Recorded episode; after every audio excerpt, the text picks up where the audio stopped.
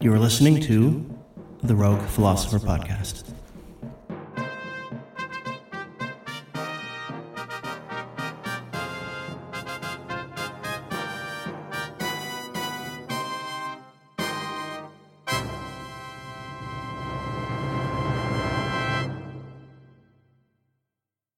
So I guess I'm having to backtrack, uh, swimming against the stream here, swimming against brain fog.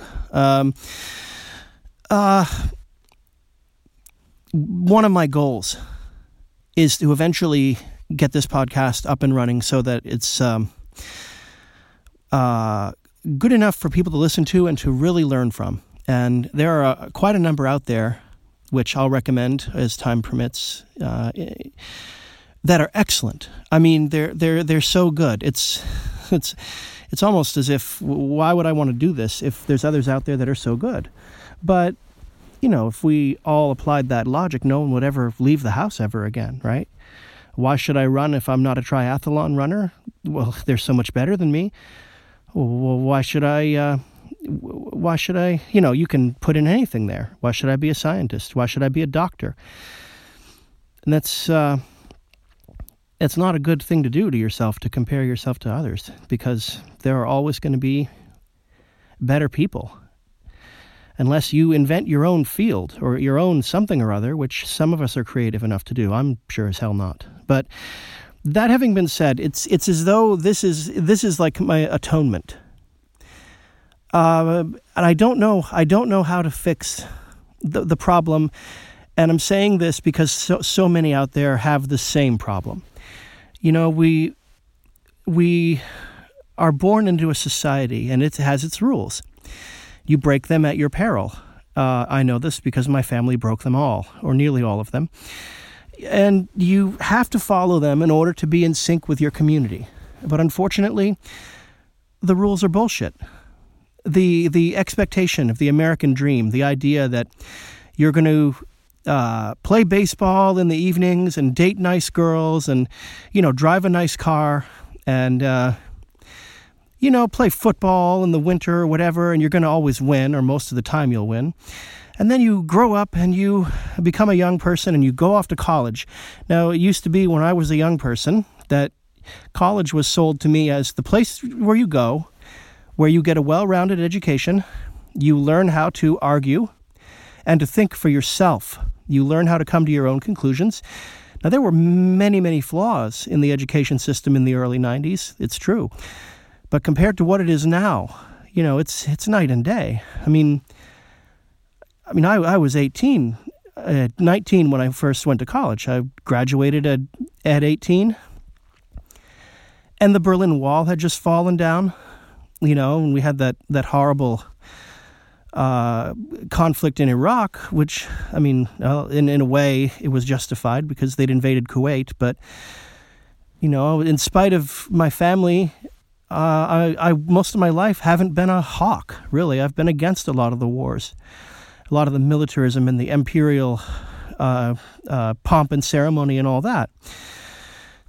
But there was still a feeling, you know, it, it maybe every generation feels this way, where you feel like you're going to be the one who gets it right. You're going to not make the mistakes your parents made. Maybe that's even correct. You, you won't make them. But you're going to get it right this time, and everything's going to be better than it was.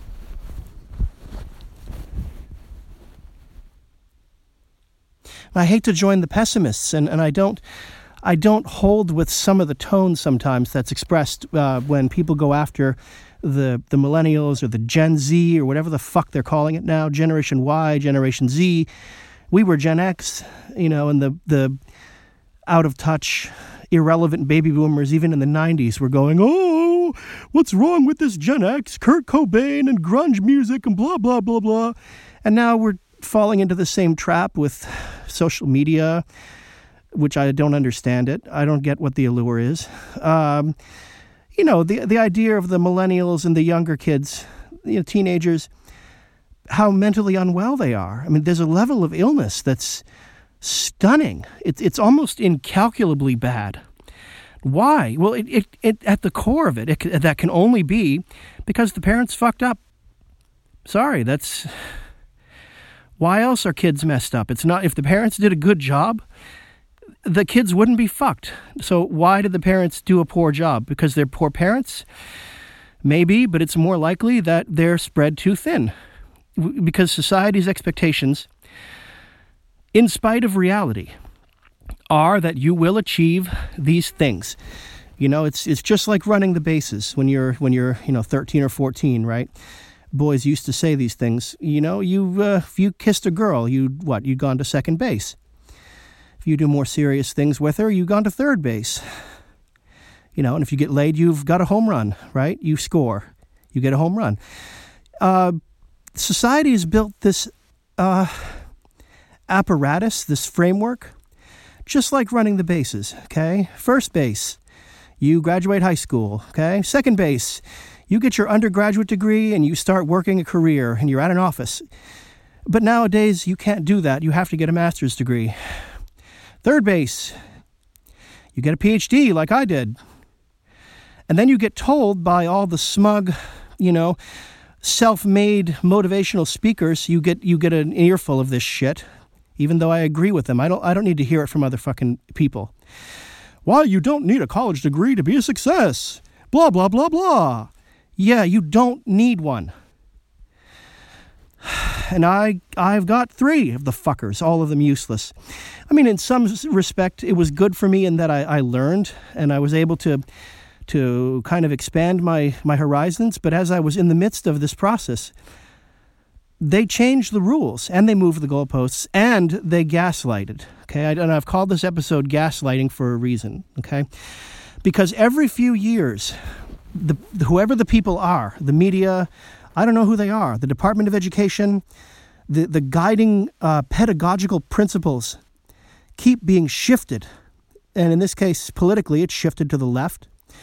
Or in other ways, it's, it's, uh, uh, the goal orientation now for children all the way down to single grades is to pass the test. And it's all about the test. It's not about, about being a better human being. It's about being a better test taker. Okay?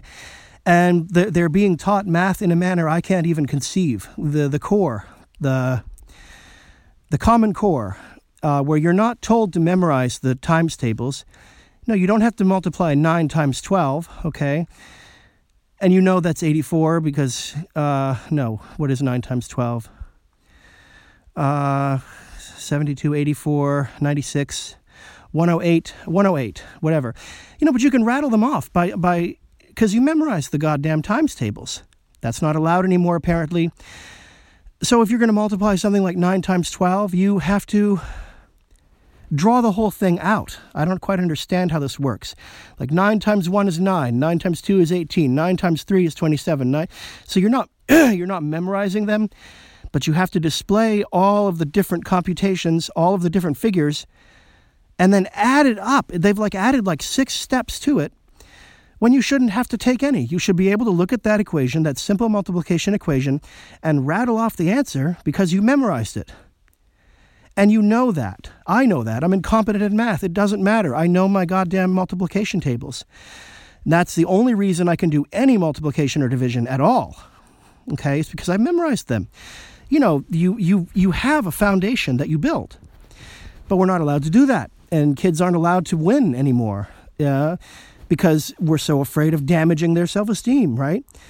And so they're told, even when they're losing, all the time that they're winners. And that they're special. They are, but they need to find that on their own. But no, they're being spoon-fed this regurgitated New Age psychobabble bullshit. Politically correct, far left, goddamn pseudo-spiritual false religion bullshit. And they can't but believe it. You can't protest your environment when you're too young and too immature. That's why you're supposed to go out and question. And that's why you're supposed to Uh, challenge yourself. After you've been a rebel for a while, when you're a teenager, you become a rebel against yourself and you challenge your own suppositions. You have to, because if you don't, you, you can't think as clearly. You can't be, construct your life as clearly. And and for me, there was the added complication um, where basically I couldn't get a job. Uh, and they kept telling me, no, no, you've got to get a college degree. No, you got to get a master's degree. No, no, now you got to get a PhD. I wasn't going to get a PhD in writing. I already had a terminal degree in writing. It's called a master's degree of fine arts. Master's degree of fine arts used to be a terminal degree, believe it or not. You could spend two years at a writing program like the Iowa Writers' Workshop, you know, or you could do as I did. And, you know, you go to a film studies program and you learn screenwriting, which is what I did.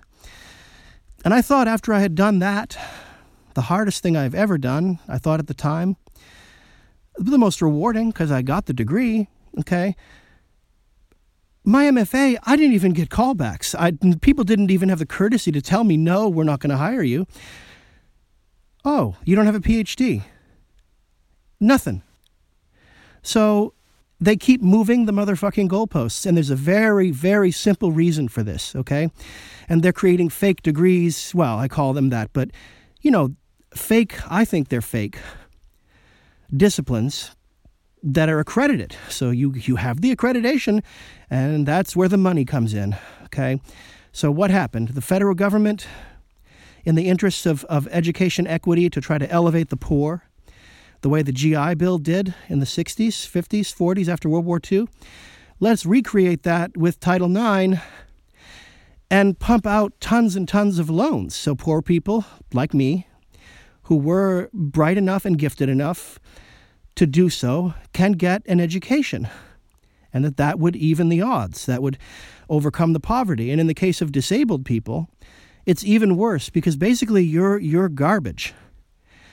Uh In a lot of ways, you're you're seen as a as by virtue of your disability, you're expected to be a total failure.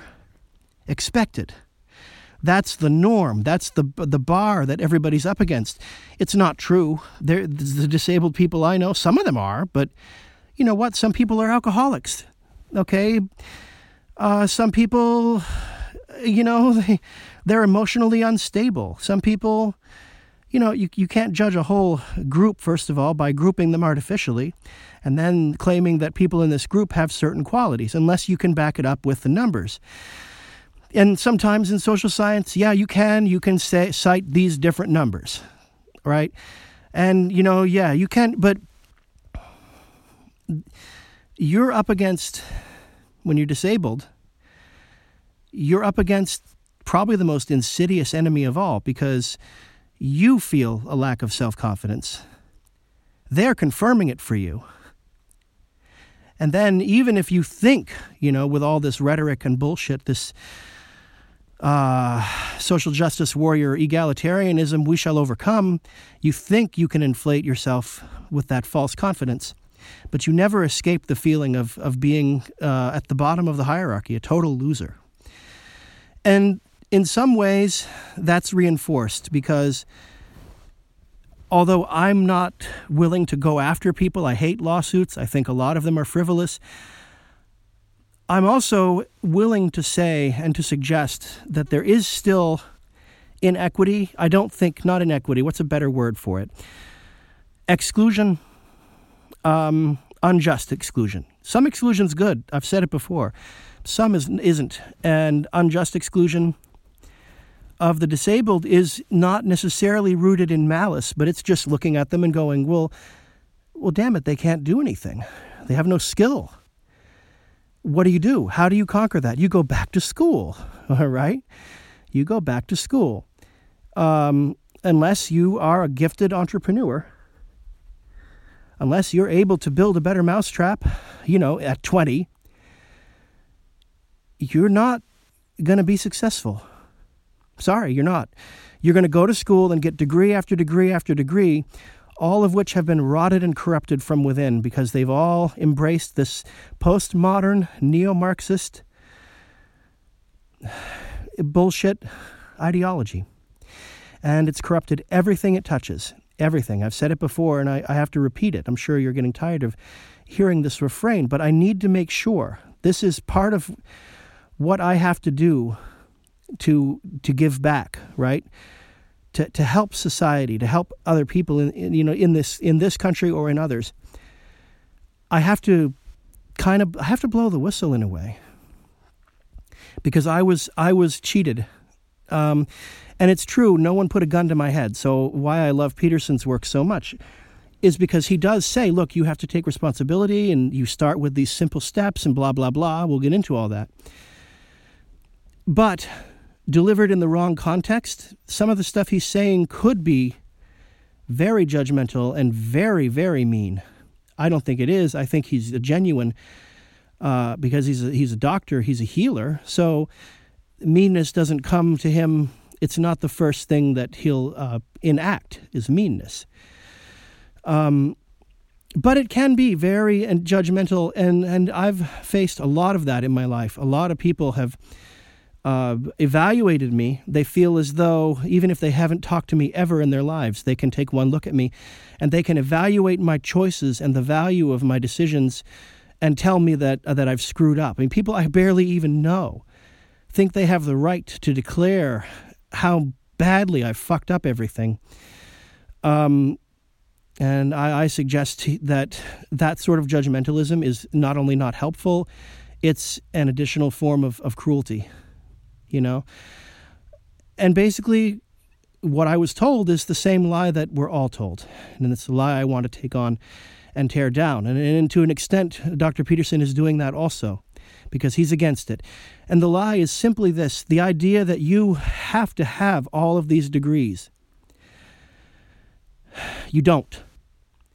Their goal in in getting you to take that degree is to steal your money, and the activists' goal is to raise your consciousness, to turn you from being an individual into being a member of an oppressed group. And they keep changing those rules too, okay? They're gaslighting. Because one day, okay, let me start over again. Uh, one day, you're in the in group. This is, these are classic tactics of cults as well.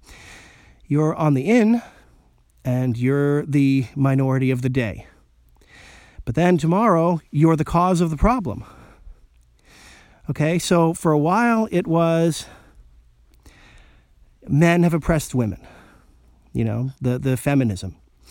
And there's enough cases in history, and there are enough horrible things men have done, so that it's easy to buy that. It's easy.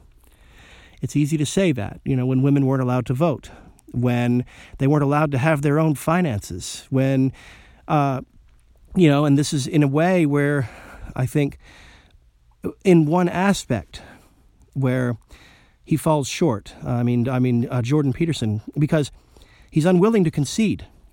And he'll say, look, it's hard for everybody. Everyone's life has been more difficult. Men were oppressed, too. They were oppressed by their government. They were sent to war. They were they were thrown as cannon fodder into the machine guns.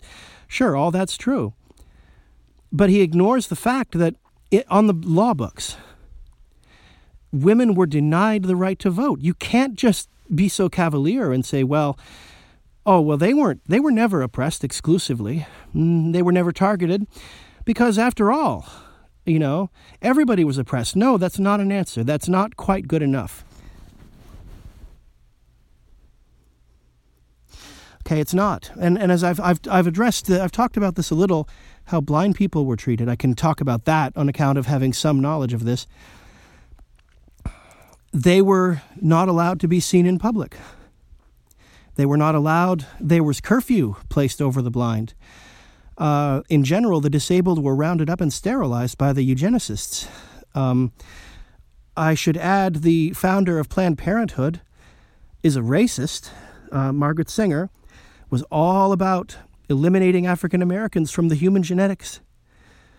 She had no problem with that idea. You know, she's a eugenicist. And yet the, the left hold her up as this heroic kind of figure, liberating women's bodies from the oppression of, of, of male.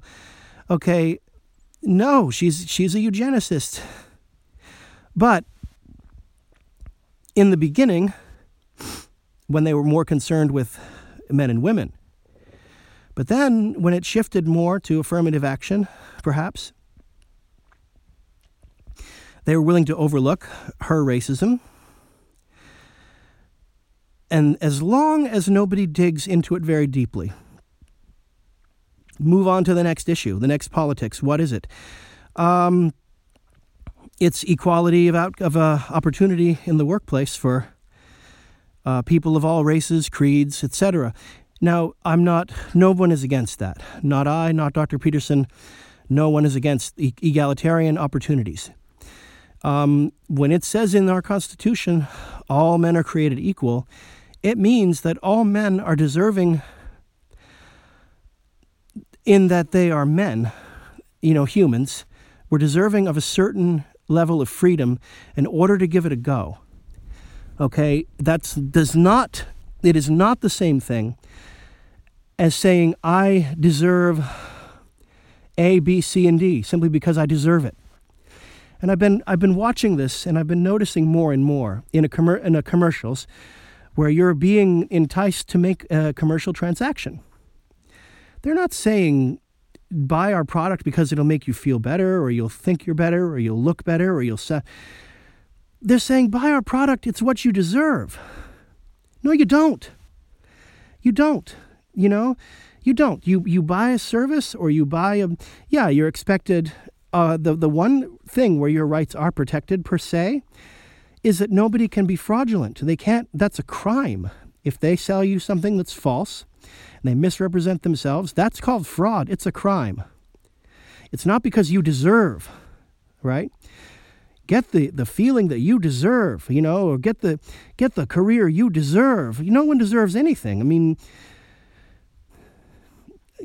I, I could go off like that. Now, the one way that these same people who do the stirring up shut up the people they don't want to hear from, they call them negative. And so the New Age has infested our consciousness so deeply now that it's easy to condemn somebody you disagree with simply by saying how negative. Well, they're negative. They're they're and there's there's a grain of truth in that. If somebody's a negative personality type or negative person, your your untreated mental illness is leading you perhaps to push people away. You're you're always pessimistic about everything. You you know, it was used against me to shut me up by, when I was young, a vastly dysfunctional family. And then as the years passed, by ambivalent, able-bodied people who wanted me to succeed in order to highlight their success, in order to, so there's an element also of they have to break you, and that's all these social services kind of have this attitude. You know, if you're retiring, you've worked all your life, you earned it, uh, they want to take that all away from you. So they won't give you aid until you have nothing left. Then they can build you up and say, look at what we did. And then if they want to get rid of you, they can say, look at everything we did for you, and you are so ungrateful that, that you didn't do what we want you to do. See, it's a method of control, and it's irresistible, and it's very effective.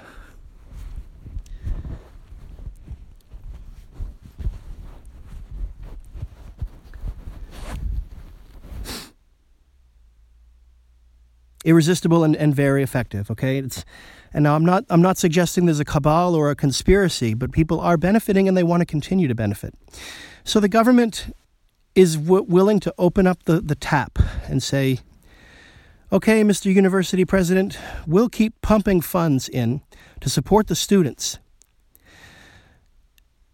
Even though they're nonprofit, there's no such thing as a nonprofit college. You can't tell me they're nonprofit when you walk on the campus and you have these beautiful statues and, you know, the grounds are all perfectly green and beautiful and everything is so... Okay, these goddamn people are making a profit. Who is? The phony professors are, and the administrators. No one else. Not you. If you go and buy their their um, their education... You're getting told everything is um, fake. You're being told that. You're being told by liars that everything is a lie. Okay, and that's an old paradox. If a Cretan, you know, this is in Socrates mentioned this. If a Cretan walks up to you and says, all Cretans are liars, he's telling you the truth.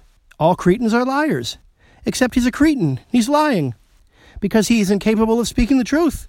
Because all Cretans are liars, and you can just go round and around. Okay, that's, in a nutshell, what the universities are doing.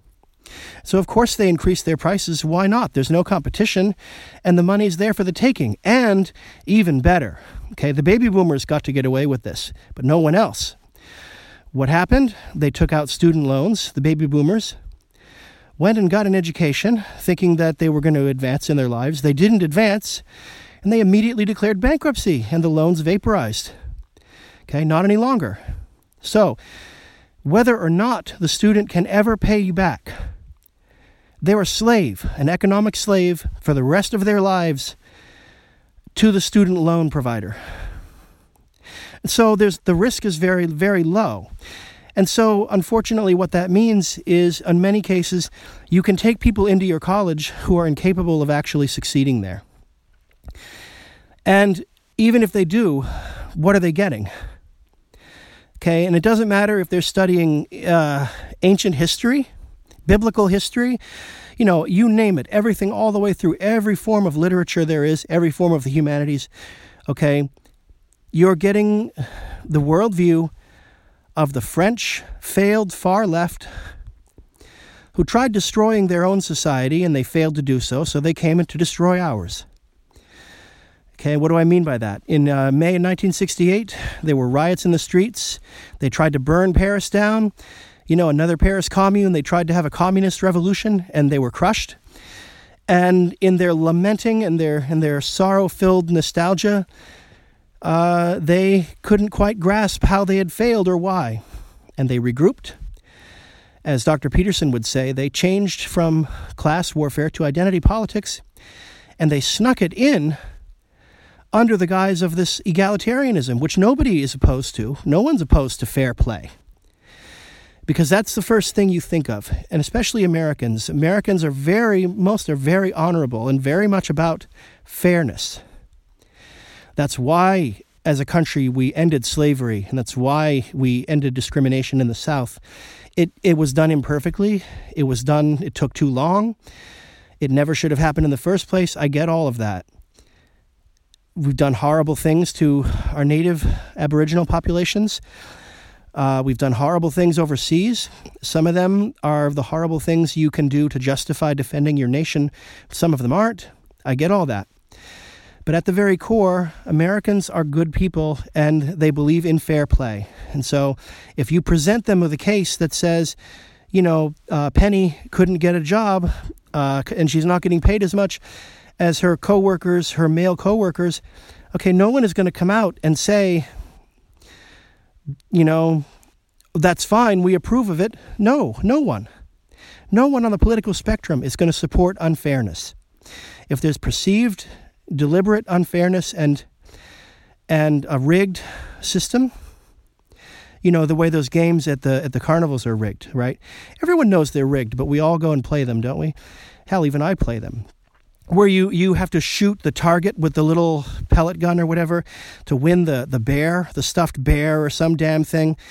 You know, everyone knows those goddamn games are all rigged. Everyone knows in Vegas all those games are rigged. But yet we still play them. And that's how society runs. We're given a narrative, and you have to run the bases in order to get a home run. And what's a home run? You own your own house. You have a couple of vehicles, you know, you park them in your garage in your lovely middle class, upper class neighborhood, and you send your kids to the best schools. And you have two or three children, although that's going out of style now because, because of, you know, they want to do population control now. Uh, so you have your children, you have your marriage, you have your children, you have your home, you own your house. And there you go, you're living the American dream, you've made it, okay?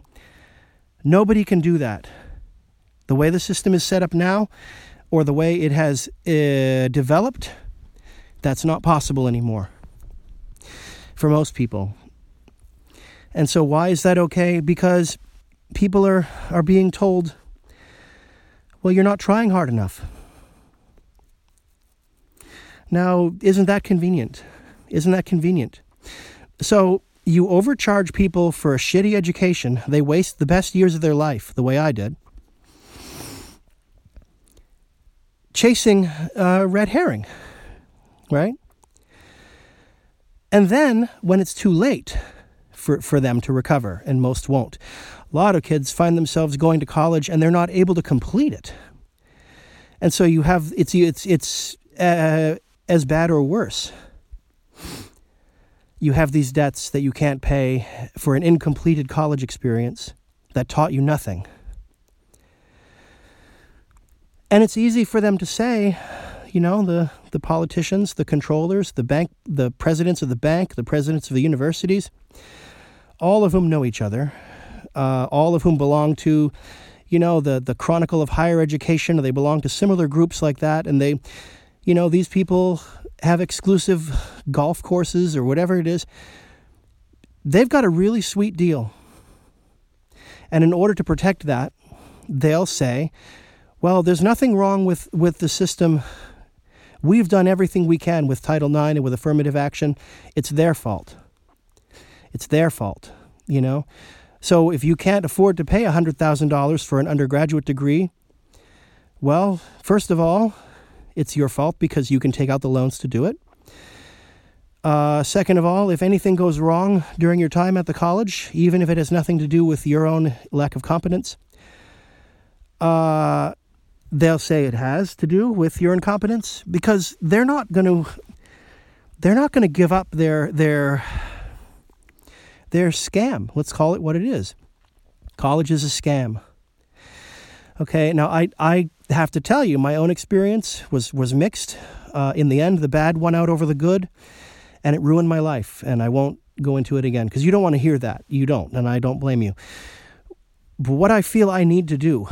For, for you, for anybody who's hearing me, anyone, now or in the future, next week, next year, five, ten years.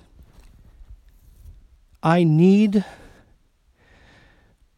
I need to get the message across to you.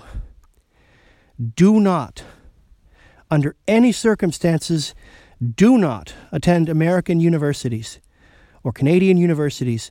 Do not study these topics, these subjects. And that's everything from disability studies all the way across the humanities arc. Do not, you know, don't think you, well, I want to be a better person. Yeah, that's how it used to be. You'd study literature because you used to be able to have better insight about how it is to be a good person from literature. Literature is lovely. Nobody reads now. Okay, it's their loss. Look, nobody can look up at the sky at night and see the stars anymore. Why? Because of all the light pollution? It's going to affect things in ways we can't even imagine that people aren't studying literature, but I have to dissuade you from doing it. Do not. Because all of it adds up to a postmodern, negative, destructive worldview. And every few years, they change the they change several things. They change, like in nineteen eighty-four, they change the target of the hatred because it's pure hatred. And they change the vocabulary, the meaning of the words, in expressing the outrage. And their buzzwords change. Their code words change. And if you find yourself in disagreement with the extremism, you find yourself being ostracized and attacked as a target of the same hatreds. So that's what I mean by, by gaslighting. Okay, gaslighting is when they sell you, Uh, no, it's your fault. No, you're the one who's crazy. You know, when the whole time the other person is deliberately screwing with you, with your head, rearranging stuff, making you doubt your own sanity, until finally in the end, in many of these plots, you end up believing you are in fact crazy. And then you're committed. Uh, because mental illness is, is a disability that, that will never be accepted. They can do it all they want. They can do it all they want. Depression, it's barely treatable. Most mental illnesses can't be treated. They can be compensated for. Okay, but in, in, in the th- the twelve hundreds, in the middle of Germany, you would have been better off not going to a doctor for your broken leg. Just let it heal on its own. That's how mental health is now. Unless, and they're starting, they're they're at the very beginning. I mean, Chris will probably object to some of this, but mental health treatment right now is in the equivalent of leechcraft and and amulets for protection against um, diseases. Okay, that's where mental health is now. And one of the major amulets that they hand out to you is you need to think more positively. No, you don't. Most cases, uh, the, the pain that you're in is a signal that something is wrong with a society that you're in.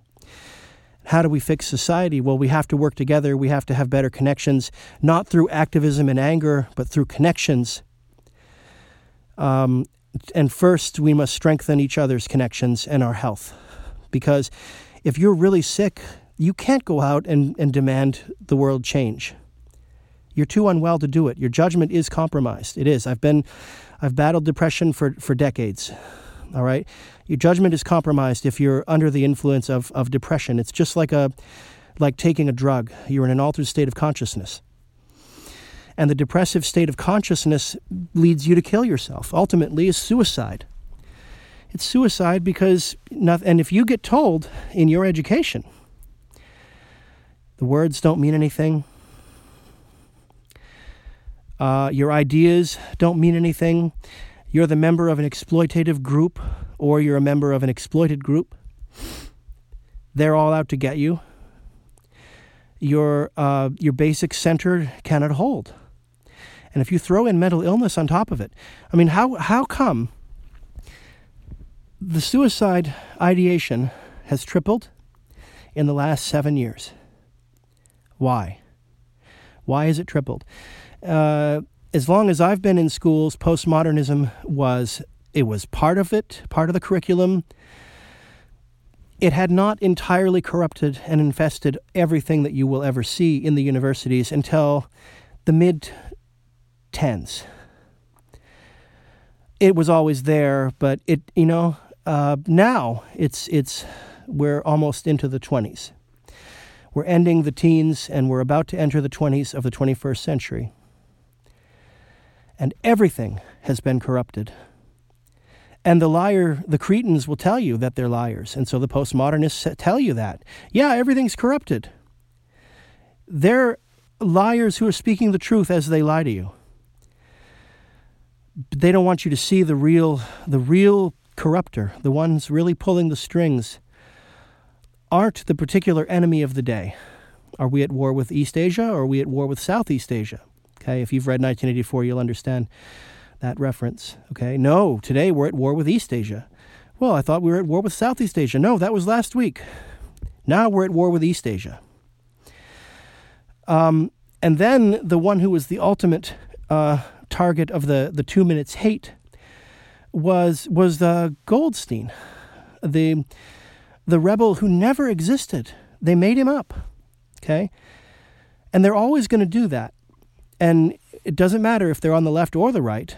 They're going to have to invent an, an enemy after a while, um, especially if you've t- reduced politics from nations to the personal. So it used to be nations would engage in this sort of diplomatic statescraft.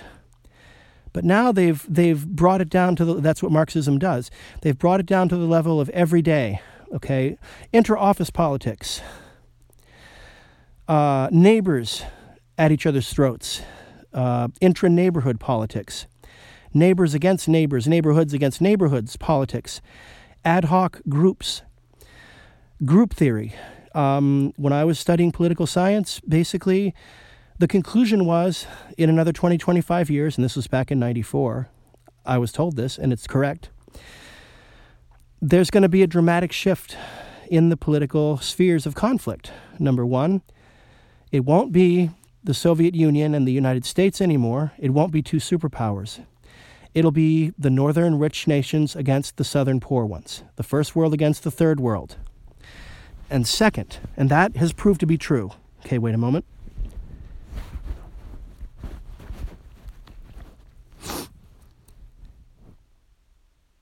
Second, people will assert political authority and power in groups, in ad hoc groups, temporary political alliances, whether it's to get a stoplight put in in your town or to uh, get an incompetent judge fired or, you know, to hire additional police officers, whatever your town, your issue is, your local ordinance to raise the, po- the, the school tax, doesn't matter. You won't be an individual interacting with your community. You will belong to a fragmented tribe in your community,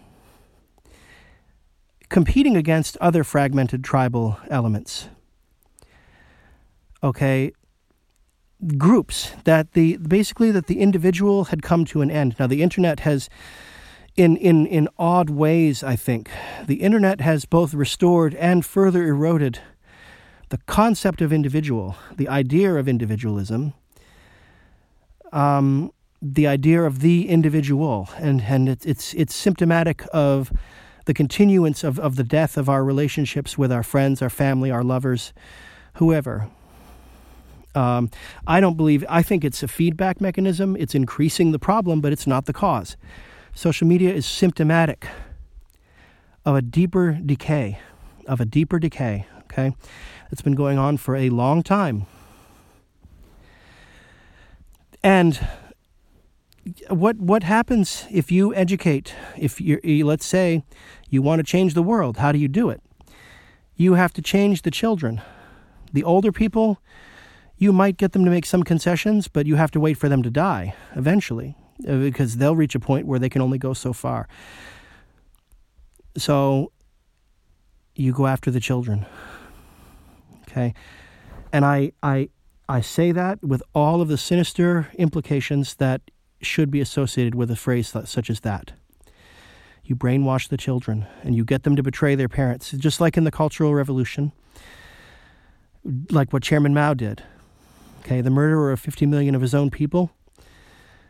Uh, and, and there are a number of Maoist um, cultural critics. They're not criticizing culture because it deserves to be criticized. Uh, they're criticizing it because their secret agenda is Maoism. Okay, they'll they'll tell you otherwise, but they're lying. The Cretan is a liar, you see. The Cretan, everything I tell you is a lie. All Cretans are liars. Therefore, I'm a liar, right? But that's a true statement about the quality of, of being a liar. And that's what they're doing. It's it's a kind of uh, it's a kind of um, uh, mountebankery. Uh, uh, a, a level of sophistry, sophistry, academic moral degeneracy that I don't think we've witnessed very often in our history. Um, I think there was a time in the in Elizabethan age where the universities were of exceptionally poor quality, and a lot of the educators had to work to restore the, the grounds of the university. And and we've seen the decadence of our universities. They overcharge. They have endless amounts of money flowing in from an endless source. Uh, if the students can't pay you back, you're still going to get their money, because even in the bankruptcy settlements, the rare, the almost they're almost unheard of. You're not allowed to discharge the loan. You you restructure it and you reduce some of it, but they're never going to be paid back. And they're never going to be paid back because the education that you paid for was fraudulent. And and I think, even though no one held a gun to my head, nobody said, you, you're going to school or we'll shoot you, I was effectively coerced, uh, and I was sold. Now there is protection for consumers. If you're if you're being told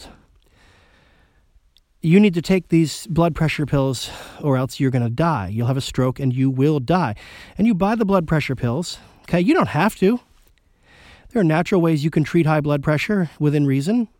There are dietary changes that you can exercise. Okay.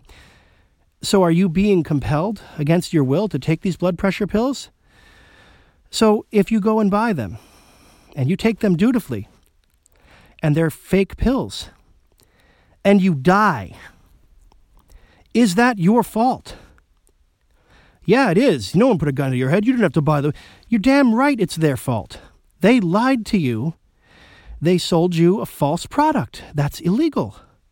It is against the law to misrepresent yourself and to hand somebody a forged check or sell them a fake product. Um, and that's what the universities have done. And I know this, and they know it, and I know they do, because the promissory notes that I signed as the years passed, the text was changed. the text was changed. And by, let's say, twenty fourteen or so, twenty fifteen, they added in the phrase, you know, you will pay back the loan, uh, no matter whether or not you feel the quality of your education was worth what you paid for. And they did that to block you from suing the universities for misrepresenting themselves. That's why they did it. Okay? Because the universities are selling a false, um, a false open-mindedness, a false egalitarianism. And and they have an endless monopoly. You know, okay, so look, when, when the school shootings were going on, uh, the one at Virginia Tech, what happened? Uh, uh, a kid snapped. Whatever was wrong with him.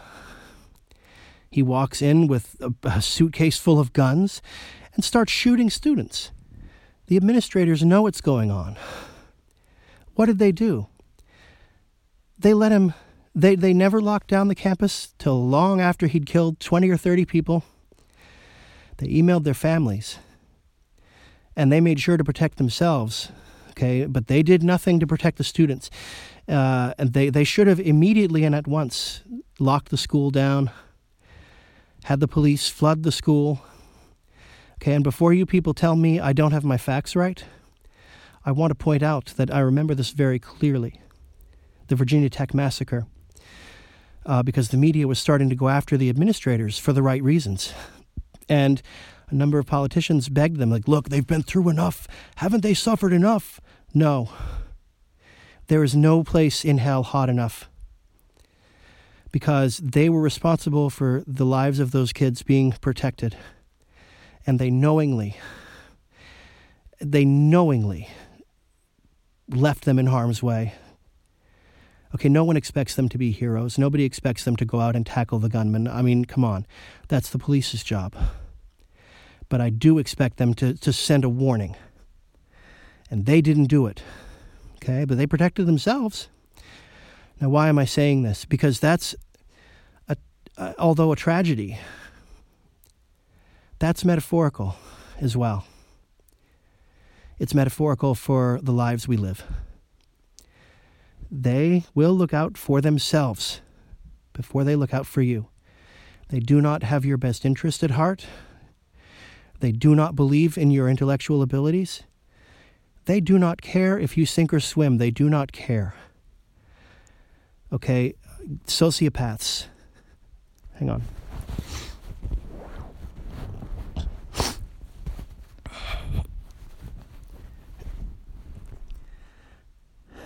One of their techniques of breaking your self-confidence is by gaslighting, right? It's by convincing you to convince yourself that you are unsound, of unsound mind, and that your judgment is, is flawed. And now it sounds like I'm about to contradict myself because I just said, look, if you're severely depressed, your judgment is flawed. It is. Um, but if you're not, but they want you to think that you are, okay? Or they want you to believe you're more disabled than you really are. They'll tell you that your judgment is unsound. Why? Well, because you can't handle A, B, C, and D. And they're able to do this because they control the discourse. They control the language. And again, the Cretans told us, okay, if you want to be an activist and win e- e- equality for all, equality of outcome, you must reclaim the language. You need to take back some of these words, change the meaning of these words. That's why we have queer theory. What is queer theory? Um, it used to be that that was an insult that uh, gay people were persecuted, and those words were used to help persecute them. Now it's the name of, of, of their uh, leading theory in equal rights and social justice. So, and, and the words. Okay, so, and this isn't just, that's one small example. In in every in every field, okay, and, and, and where people are trying to overcompensate well, I'm proud, I'm proud to be, well, now it, what we hear about in the news is, I'm proud to be overweight. That's, I mean, as horrible as fat shaming is, I don't approve. I think, why should you be proud of it? Either it's a fact you can't control, it's not your fault, or it's a sign that you're tremendously, deeply ill, and you should be trying to work to get your health back, not because people are t- attacking you, because that's horrible. You're not doing it to please others, you're doing it to save yourself. What you do not do is go around and you're two hundred pounds overweight or more and say that you're proud of your body.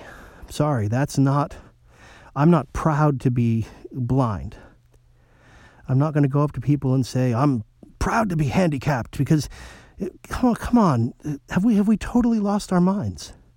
Have we totally lost it? And people are being told to do that, okay? In the end, it's not the blind people or the morbidly obese people or the the whoever, you name it, you name your group, who've decided this. It's the media, where you get these ideas from. It's, you know, perhaps a couple of... of scientific studies, all right?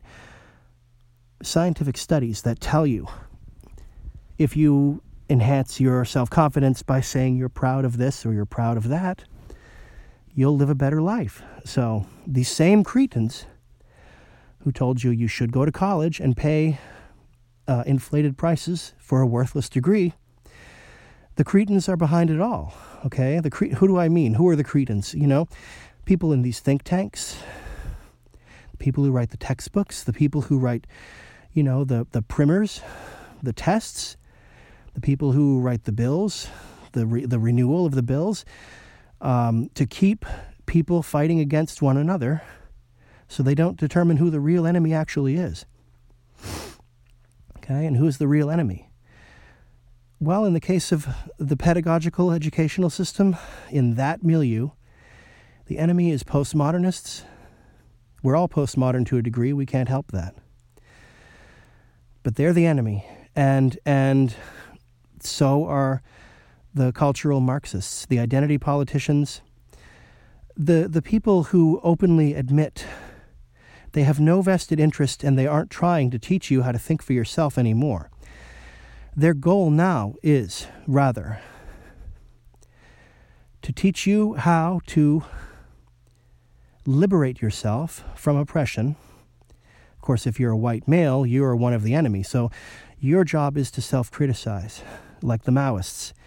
You have to humiliate yourself and grovel to demonstrate your allegiance with these oppressed groups. But if you're in one of the oppressed groups, and intersectionality determines your level on the totem pole, not your achievement, not what you've overcome, not uh, your personal success, your value of whether or not you're listened to, whether or not your words are given weight, is determined by the number of things that are wrong with you. Wrong. What do I mean by wrong? I mean any of these elements that leave you subjected to oppression. Uh, and obviously, the more things wrong with you, the better off you are. Okay, so if I were a blind, gay, uh, African-American, crippled, transgender, with intellectual disabilities, uh, uh, okay, I'm, that's, hey, you... You're really high up, man. You know, and that's, that's, it's, I think we have to address intersectionality. We have to address it. It's, it's a hard issue to address. But we all know, okay, that whether or not they've earned it, some of them have. There are people from inner cities that have been through hell, okay? But I determine that as I get to know individuals. I don't give them that as a member of, of any group. And, and and we all know that this intersectionality is wrong. We we all know that it's it's It's a false hierarchy. And again, we, we can turn to history to do this, because in, in uh, Russia, the people who were, you know, the last will be first and the first will be last, right? In the Gospels, it says that in the end times, right? I sound like a religious person now. Uh, but there, there, the, the text was correct when it said that there will be a social situation of, of relationality such that the people who were once at the bottom, uh, put there because they were hurting people and they were dangerous and destructive and violent and evil, now they're at the top. So what does that mean? It's not their fault. The environment corrupted them. Now we, in order to repay our sins against them, we need to make sure that the, the child molesting, bank robbing criminal who's selling crack or whatever it is, is is given the most compensation for the crime our society has committed against them. That's why the, the violent prisoners, uh, the rapists, the murderers, ran the gulags. Do we really want that in America? Because that's where it's going. And and the intersectionality, at the end of which you can only break somebody so many ways, and you come back to what the West has already done. I agree with Doctor Peterson in this. It's called individual. We've already determined the individual is is sacred.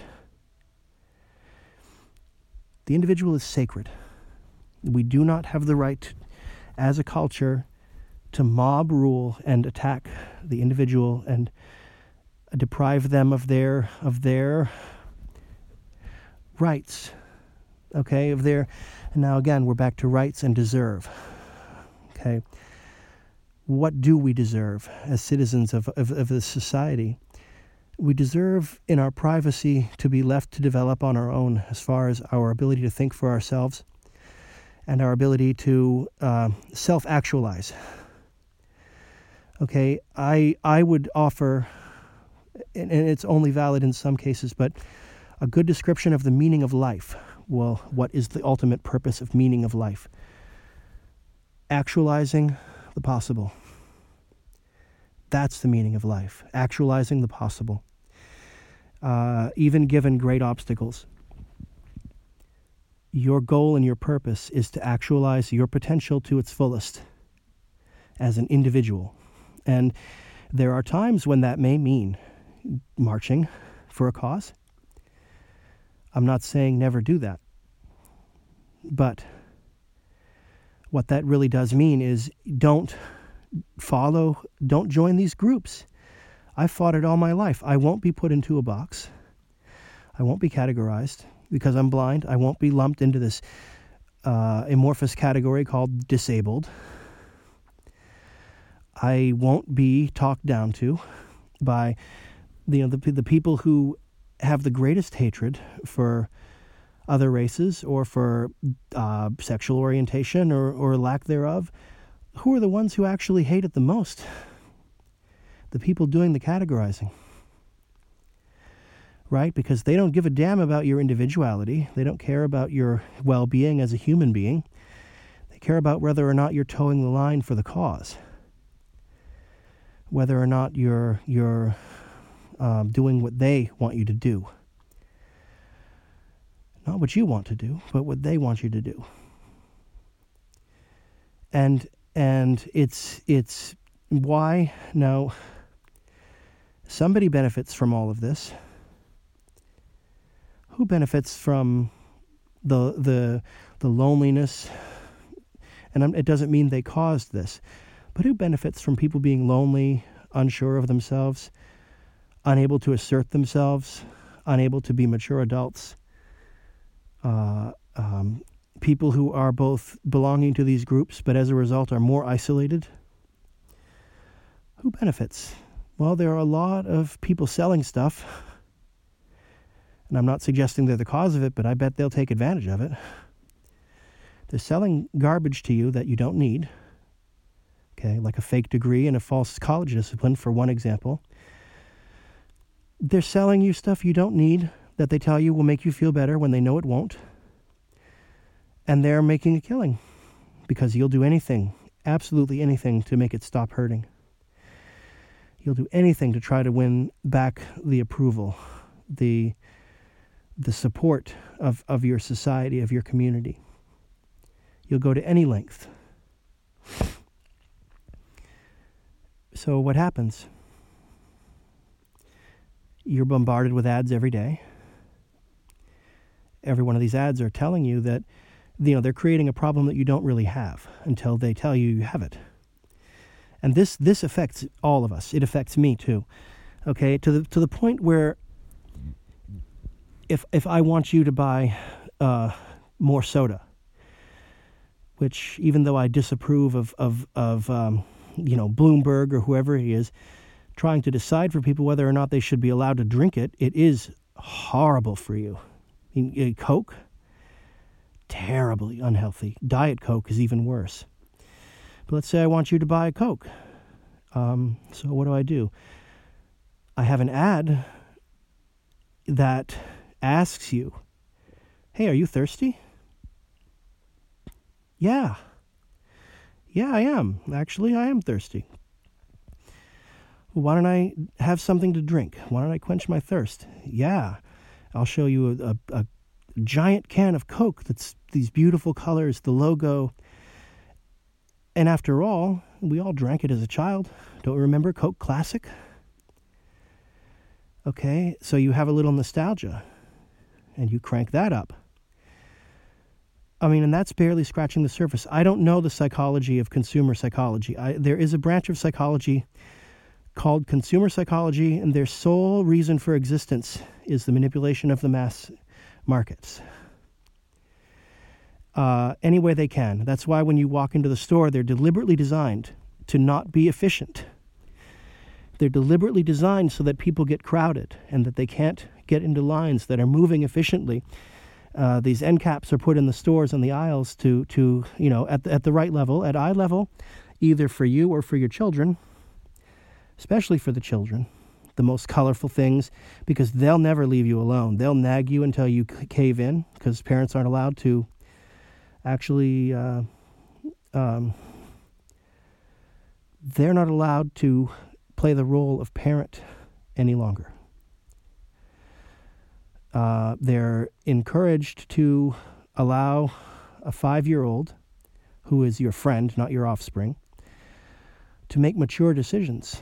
And you have to, because everyone is equal. You have to allow the five-year-old to dictate to you, the adult, and you do know better, to dictate to you how they should live at five. So what we've done is we're we're creating an increasingly fragmented atmosphere in our society, where younger and younger and younger people are being given the keys to the kingdom, and the older you are, the less relevant, unless you're at the very top of things. The older you are, the less relevant. Um, to the point where y- y- to to demonstrate mortality in age in any way is as though you had a disease, as as though you had leprosy. So you have to fight getting old every way you can. And some of these things, I'm all for it. I'm all for uh, N M N, taking a hormone that helps increase your energy and strengthen your concentration and your mental acuity and. Okay, these are good things. We can we can treat the diseases associated with aging. But I'm talking about social, emotional, and for lack of a better word, let's call it spiritual maturity. And what does that mean? It means that you have empathy, but that you're not ruled by it. Uh, that the, the big five traits, your compassion is you express compassion in an appropriate manner, proportionally. You're not just one hundred percent of the time, as I often am, uh, appealed to and entrapped by having too much, too much compassion. There is such a thing. Um, that's a problem for those of us who have personality traits among the big five that predispose us for uh, too much open-mindedness, uh, too much kindness, um, the, the inability to draw sharp, declarative boundaries. Um, if you're from a dysfunctional family, you have a hard time saying no because you never saw examples of people saying no in a way that was um, that was healthy. The one who said stop and go was probably the most abusive member in the family. And it's their disorder that, that continues to damage across your lifespan. And now, now it's true that a day needs to come when you open your eyes and wake up in the morning, as it's had to for me, to say, well, yeah, it did a lot of damage, but I can't blame everything that's gone wrong in my life on a bad childhood. But the science is, is proving more and more that it's a, it's a giant factor, unless you consciously work against it. If your A C E score is very high, you are up against a difficult path. Okay? Um, and one of the ways that's manifesting is the the continued erosion. And and ads, people don't, they don't want you to say no when they bombard you with ads. They want you to say, yes, yes, yes, I'll buy, of course. I'll feel better if I buy. You know, after terrorists murdered three thousand of our citizenry, killed them outright. Uh, what was his solution initially? Go out and shop. Go out and shop. Don't let them intimidate you. Go out and spend your money as usual. So that's the, the main value that they were defending when they went into Afghanistan to kill bin Laden. It wasn't, you know, truth, justice, and the American way. It was credit, uh, deserving of your products, and the capitalist system. Hold on.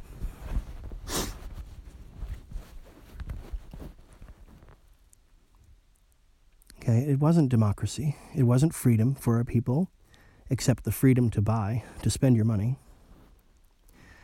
Okay, it, it, it was... It was the um, the unbounded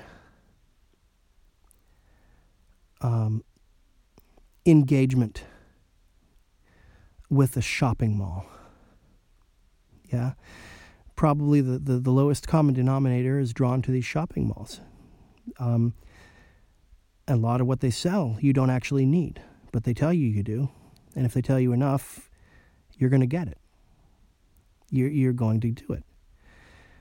But the deficits in us that, that uh, are being exploited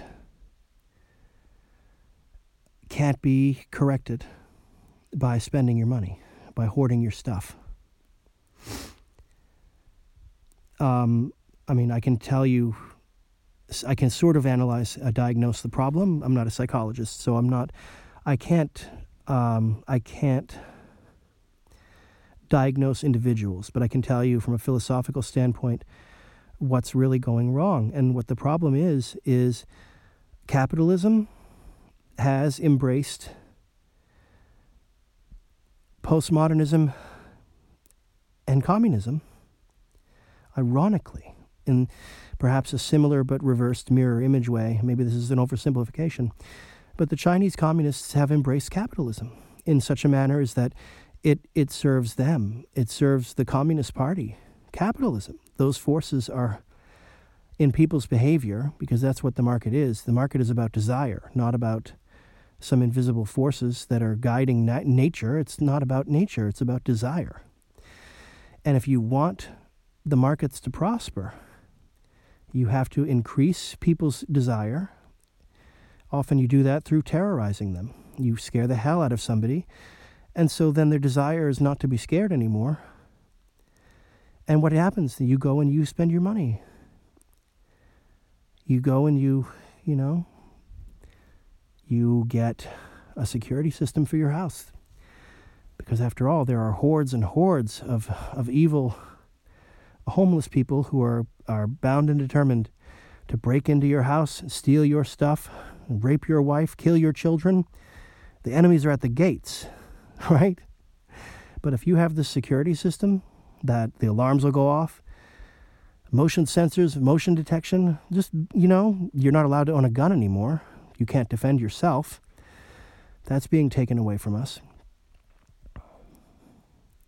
But by God, if you pay twenty dollars a month to the alarm company, and I'm sure, you know, those companies have saved people. I'm I'm I'm certain of that. Okay, but while you have your cameras set up and, and your alarms and your motion detectors to protect your, your property, none of which you actually own because you bought it all on credit. And, you know, so you're what are you trying to defend? You're you're you're trying to defend yourself against um those those who don't have it. You're the homeless people, your enemies, who will take it from you. And once again, the Cretan is telling you he's a liar. The Cretans say those who are worse off than you hate you. They want to take what you have. They want to ruin your life. And they're they're bitter, bitter and envious and jealous. And they'll stop at nothing to destroy and ruin your community. Keep them out. Okay? When I went to Florida, I visited a friend for a few weeks. I was looking at moving there. I still want to move there. And it has virtually no public transportation in certain sectors of Tampa. There are no public buses. Why? Because people voted in the, these rich neighborhoods that they don't want those kind of people contaminating their neighborhoods. What do I mean?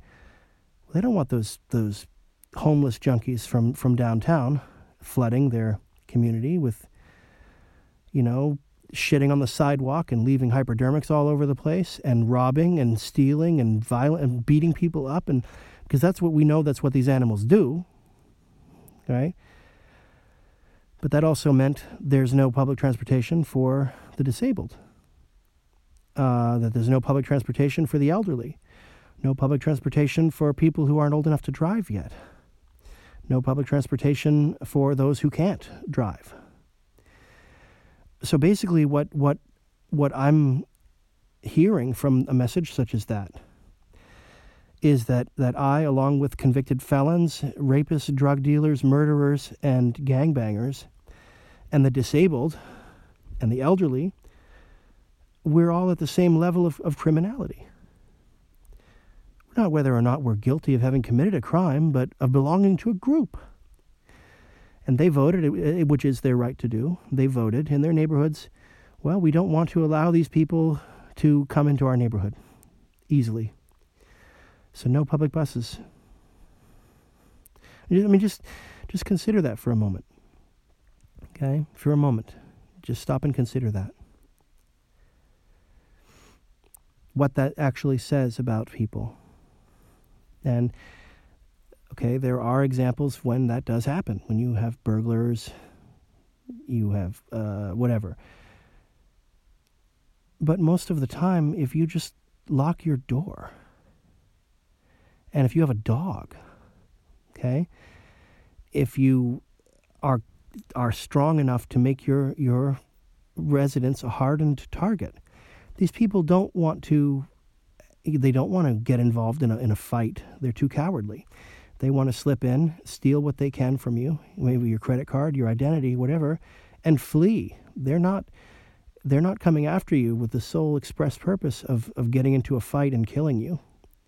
They may kill you, but for the most part, they just they just want to rob. They want to get their amphetamines, so they need to rob more people to steal identities and get their methamphetamine or or uh, whatever it is they're trying to get. Uh, and I'm not saying, you know, that they didn't have the right to do that or how horrible. But that neighborhood voting, making those decisions, you're categorizing and you're you're criminalizing a majority of people uh, who have nothing to do with criminality. And you're you're allowing to reject, and that's a that's a dangerous path to walk on. That always that always backfires in the end, doesn't it? It always it'll always come back to bite you. If you you demonize one group of people today, this, the horrible war on drugs, which has been one of the greatest crimes I think any nation has committed against its own citizenry.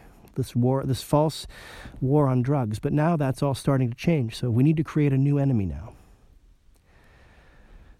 uh, we need to we need to elevate a new boogeyman, okay? Because marijuana is legal soon. Mushrooms will be legal, thank God. Uh, hallucinogens will be scheduled and controlled, but they'll be given by your doctor as a as a method of treatment for severe depression, which is a good thing because the drugs that they're feeding people right now, although they may help a little, I'm not against them, they're not effective at restoring mental health. They're, they're in fact, they do often more harm than good. Uh, and whereas psilocybin, like, it opens you up, it, it, you're reborn, you're, you're liberated, you, you're freed from all that darkness, from all that, from all that, uh, from all that pain. Um, but the pain, the, the damage, one might be culpable, but the damage that's been done is as much a reflection of the environment. It's a symptom of a deeper problem. And that deeper problem is, and the Marxists were right to some extent, uh, it's alienation. It's alienation. Um, and to me, you know, if you really want to pin me down, I've got to tell you that for the past eighteen years, in this war on terror, the war on drugs, the people who have waged that war are the, the, the government and the media. They've done far more damage to this country than any, any terrorist group could ever hope to do. And if you really want me to get direct and very plain, the greatest terrorist threat against our nation as it stands today is the mass media. The Cretans lie to you, even when they tell you about lying and how they how there are liars in the world. Or, you know, if I want to oversimplify Derrida, and it's not fair to Derrida, but I think it's accurate, the words don't mean anything outside the texts. Most of the words being used are worthless and violent uh, and oppressive. And you're better off not being caught up in reading all these books. That's good. You can't think for yourself if you can't read. And, and language needs to be deconstructed. It has no value, but you need to buy my books. Just don't buy anyone else's, right? So what what what am I getting at here? What does this mean? It means that in the next few episodes, I really want to dive into uh, interacting with Jordan Peterson's work, with his writing, with his lectures, with with um, with his uh, twelve Rules for Life or Maps of Meaning. Um, with his interviewing, the, the, he, you know, I haven't the moral standing of, of Jordan Peterson. He's an extraordinary man, you know, and they've tried to find uh, dirt on him, and they're not going to find it because it isn't there. It isn't there. And I think the majority of people know that, that he's right, especially if you've actually been to college or you're a parent and you've sent a kid to get their undergrad at college. You know it in your heart. What they've been taught in high school is drivel. You know it, okay? When the majority of even smart kids are entering their freshman years at university, not able to write a simple declarative sentence, they are are um, they haven't been taught properly. They've been robbed. That's this is that's robbery. Okay, that's that's selling you fake, counterfeit uh, blood pressure medication. It's selling you a false worldview, and it's a destructive worldview. And that's why um, um, a lot of people want to politicize Jordan Peterson. He is going outside of his mandate dramatically. Maybe he has to, but sooner or later, some of the the abstract attacks are going to hit home because he's not a philosopher. He's not a cultural critic. Uh, he's not like a Frankfurt School or or uh, um, Heideggerian critic. Or he's very well educated, very literate in understanding a lot of these thinkers, and he can see through the fraud. Uh, but he he will start to miss because he's outside of, of his zone of expertise.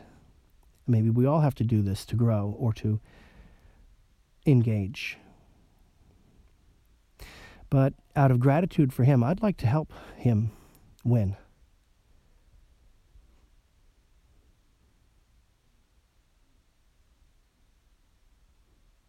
I'd like to help him achieve his goal.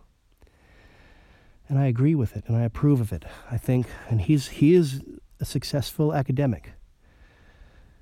Uh, I am not a successful academic, and, and in a way, I left my university feeling like I didn't want to contribute to such a sickened system. I, I would have felt like a criminal myself if, if I were teaching uh, some of these subjects the way they're being presented in such a manner as to rob from uh, the young people's future or to steal from their parents, because that's basically what you've done. You, you've weighted them down with, with debts that exceed even those for most houses. And we saw what the housing crisis did in two thousand eight. When the student loan bubble bursts, as it is, as it is inevitably going to do, in spite of all their safeguards and their wage enslavement, their economic enslavement of generations of Americans, okay? It will come tumbling down. It will. And when it does, it it is going to collapse our whole financial system. And you're going to have millions, millions and millions, tens of millions of, of young people who have been deliberately misled. And I, I will say that till the end of my days. It is deliberate. They're, they're deliberately sowing the seeds of, of confusion, mistrust, and lies, because ultimately the goals of Marxism, and if postmodernists have embraced the goals of Marxism, cultural change doesn't mean improving the the the health of a society or its access to opportunity. It means destroying those who are evil, um, the oppressors, the bourgeoisie, um, the the wealthy. And there are always going to be examples of of, uh, of of criminally wealthy people doing horrible things. That's you know, that, but that's not as a class. It's not because they're wealthy. It's because as individuals they're bad people. And yet, all of the rich. And it's it's very easy to do and understand. You know, if you're dirt poor and some bastard, you know they're not doing anything to deserve the money they get, and they still get it. Who wouldn't be furious? I would be. I am.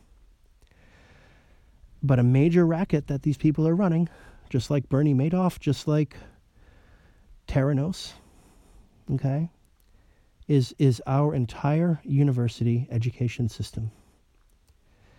I'm willing to say that. Our entire university educational pedagogical system, whose goal and whose purpose is other than the creation of activists who will do what they're told to do and who will follow without without thinking.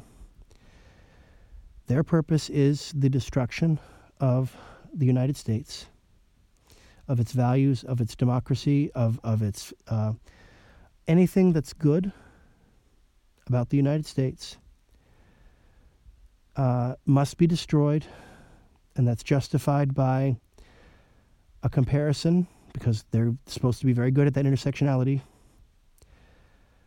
of uh, violence, of imperial violence. Granted, the U S has done awful things. But th- that doesn't mean the West is wrong. I think the, the values of the West, okay, we don't um, approve of of discrimination. We've done everything we can in earlier decades, in earlier milieus, to reverse that, to to not be hypocritical.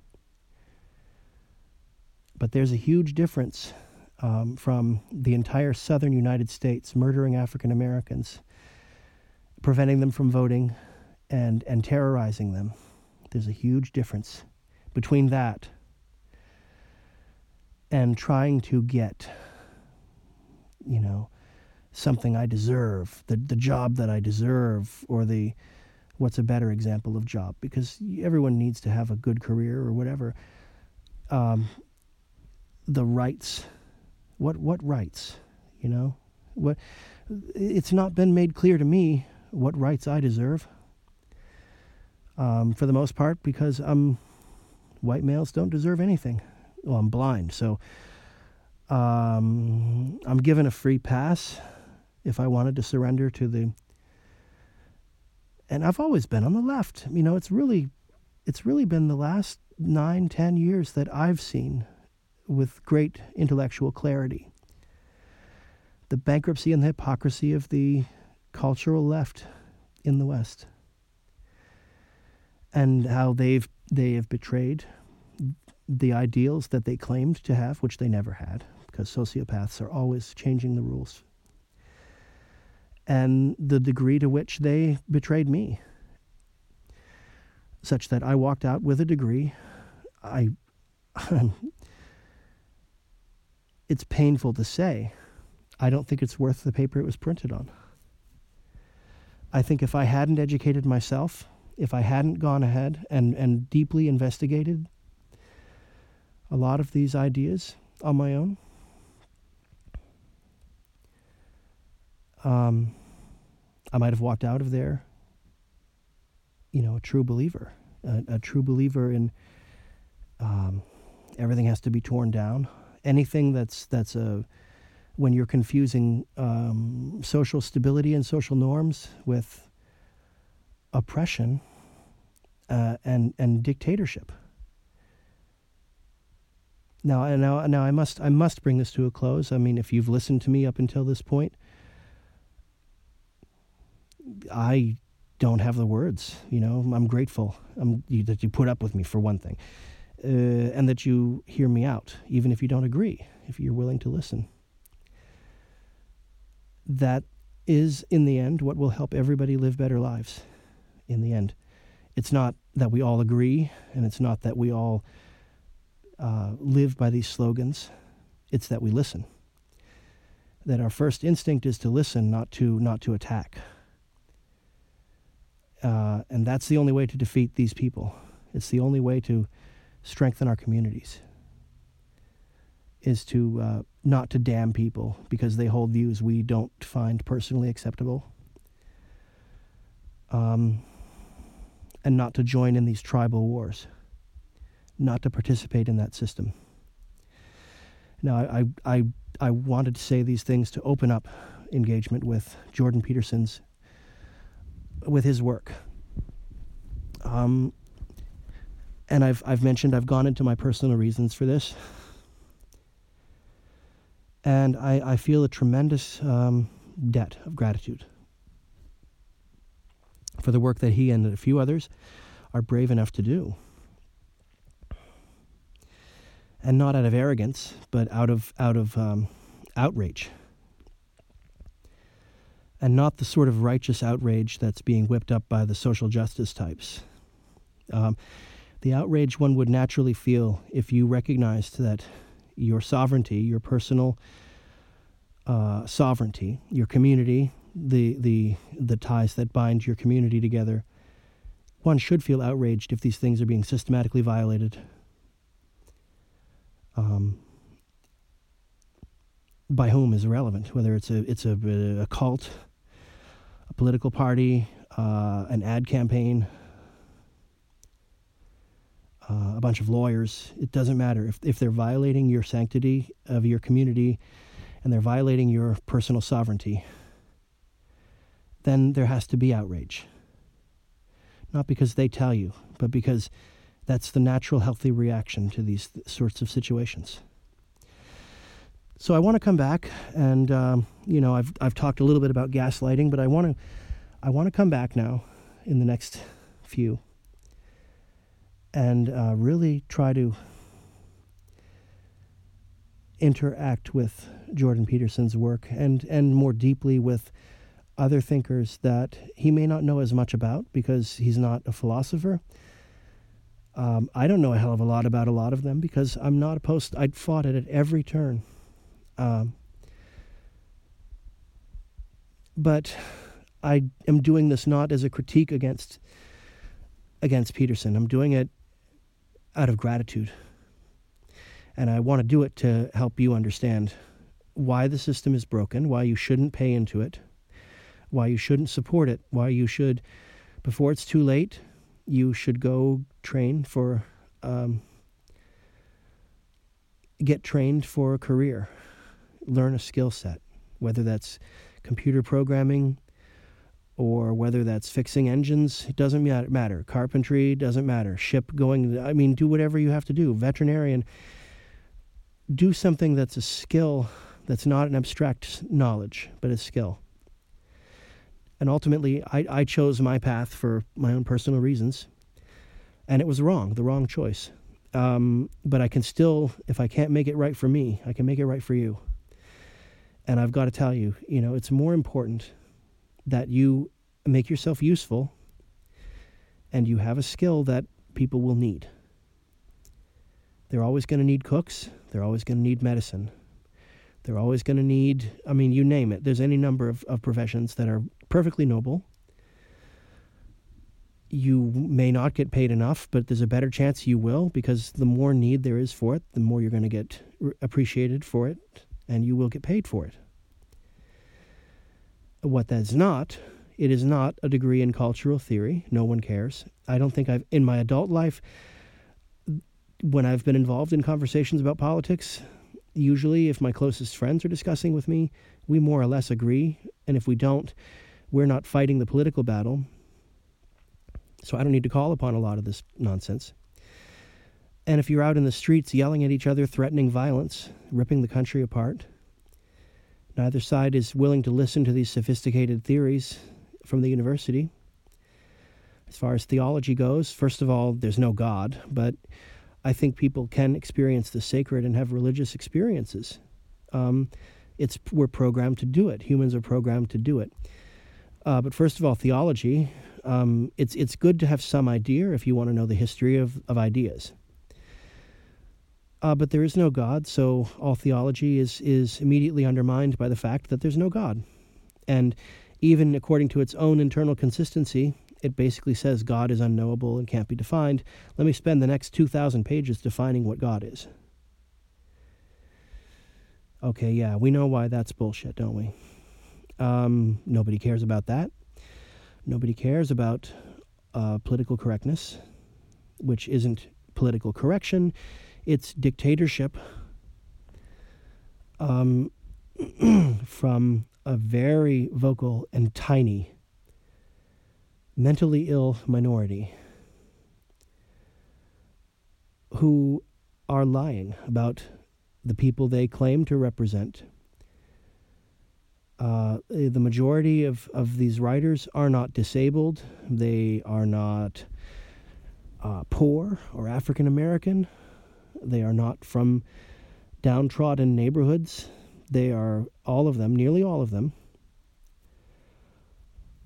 white, middle-aged to elderly males who hate themselves. And they claim to speak for me. They know nothing about, about blindness. They know nothing about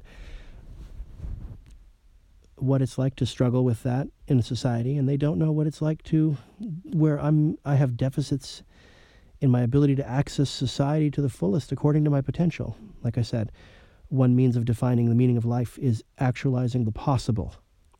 The possible. Um, and where you do find some activists uh, uh, from these various groups, they're probably very unstable, potentially dangerous, potentially violent, potentially, you know, they could start a fire in this country that'll burn it all down. Fortunately, most people aren't that extremist. They might even have some good, justifiable grievances that have made them upset. But the extremists don't want you to work out your grievances in a cooperative fashion with others. They want you to to attack, then to tear down. Which is why, in a in a in a, um, I mean, literally in, in a book by a, a scholar of religion, where he admits right in the introduction, you know, we used to teach people how to think for themselves and to evaluate both sides of an issue.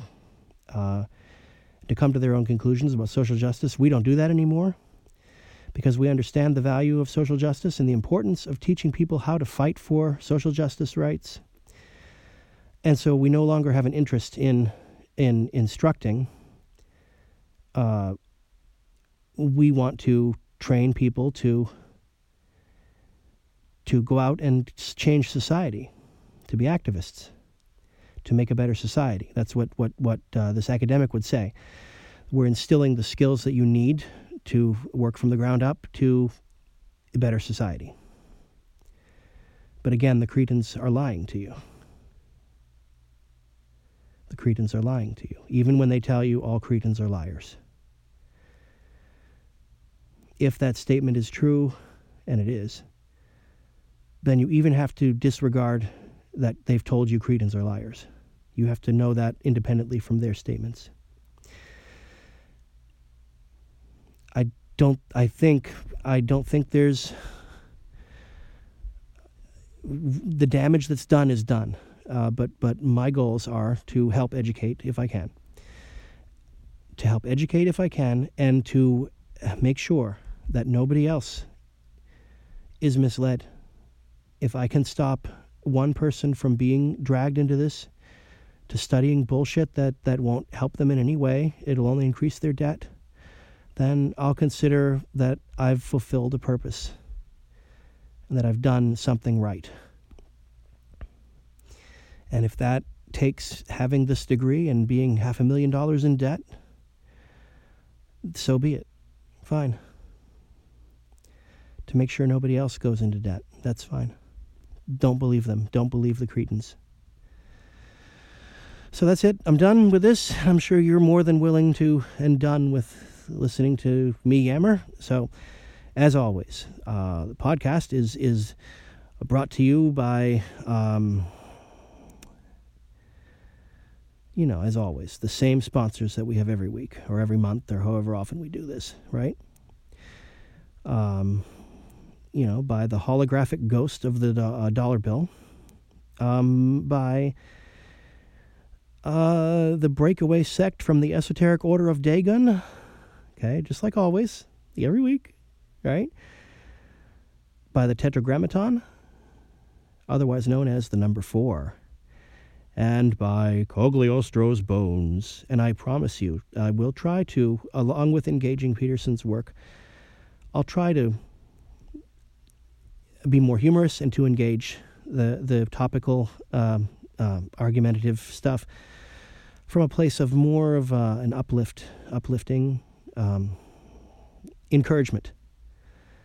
Because ultimately, I don't want anyone to listen to this and come away feeling worse about the world. I want them to feel aware and willing to not be taken in. Uh, so that's it. It's uh, this episode of the Rogue Philosopher Podcast is concluded, and I look forward to speaking with you again. Thank you so much for for listening. Uh, and uh, so long, goodbye, happy trails, and God bless. Mail. No one emails.